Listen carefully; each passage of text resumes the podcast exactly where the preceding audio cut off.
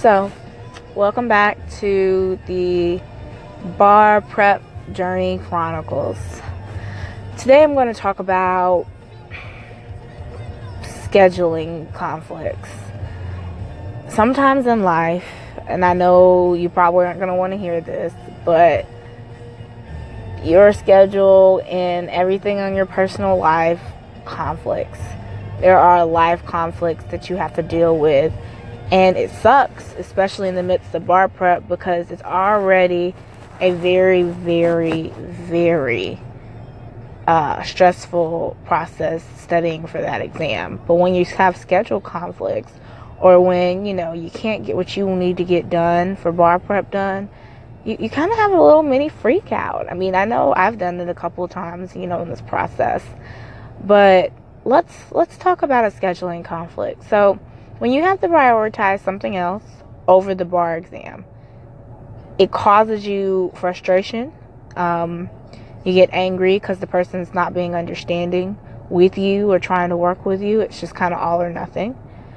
You have to figure out a way to communicate your needs in a way that would win you a case in court. It's like scheduling conflicts.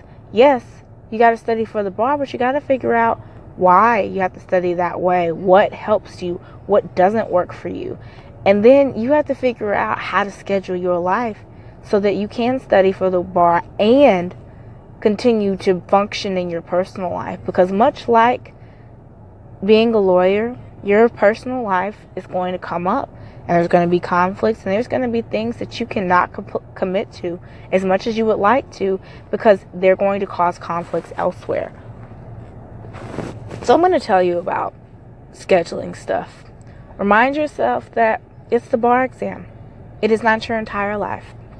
Remind yourself that there's always a way to pass this exam. People have done it with flying color MBE scores, flying color essay scores, or just subpar on both, and they still found a way to pass.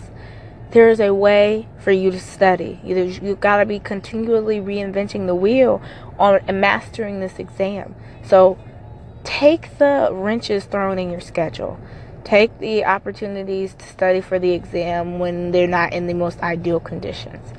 Uh, go to that noisy coffee shop because you know they're open longer and that works better than going to the, the, the quiet library that closes at like six you know, figure out these scheduling conflicts, these things that make life a little bit difficult for you.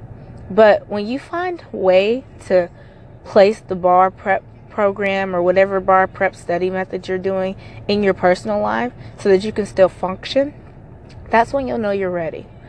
Um, the bar exam, it has to be something that you schedule. It can't be something that takes over your life. And I know for a lot of us, you know, they're telling you crank out 12, 15, 16 hour days. But you know what? You're only going to retain about six to eight hours worth of study. So make those times and those periods of your life count. And just know that you got this.